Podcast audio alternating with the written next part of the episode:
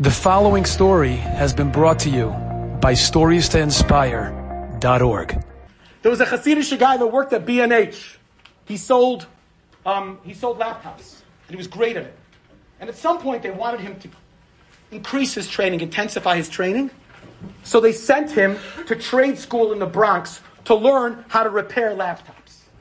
It must have been the most amazing and beautiful scene of 200 people from every part of the United Nations in this classroom, and one heilige Yiddish neshama in the levush. He wasn't embarrassed. With the lang rekel and his hat and his gekrasel to and his heilige beard.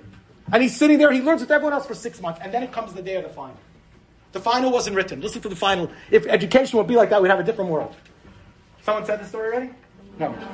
The final was you sat down at a desk, a work desk. There was a light, there was a very large magnifying glass, a line of tools, and a huge box of components.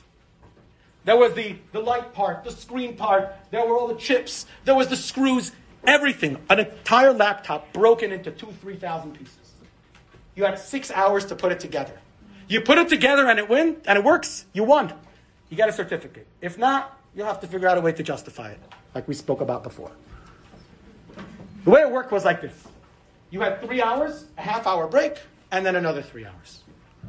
He sits down, he starts working diligently, and he's making serious progress, and then lunch comes, he breaks, he takes out his Heilige kosher sandwich amongst all the chaz and tarfas, he goes back in. Three hours later, they ring a bell, it's over. It's finished.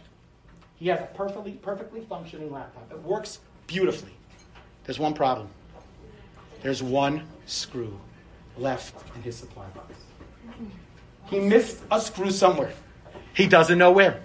It works, it's fine, but he's missing a screw. What does he do? He opens up quickly, tries to look, he doesn't know what to do. And then the instructor gets up there and says, We're going around now to check everyone's laptops, and they do, and they check his laptop. The instructor says, Just before I finish, I'd like to ask, is there anyone here that has any extra components left over in their supply box? That's part of the way that we assess you. See the guy looks around. No one's raising their hand. But he's an Erlich person. He's Dover Emes Bavave. Stand up, the instructor says. I heard Binder Shalil. Anti Semitism. he says, well, What do you have left? He goes, I have one little tiny screw. And he shows him the little screw. And then the instructor, the professor, turns red in the face. He says, By lunch, I went around to every single person in this room's supply box. And I put one extra tiny screw. There are 199 people in here that don't need to learn how to build laptops. They need to learn how to build their character. And there's one holy Jewish person who's erlich and who's honest. That's Doiver Emes Bovavai.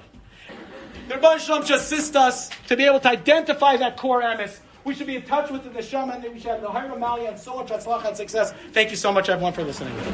Enjoyed this story? Come again. Bring a friend.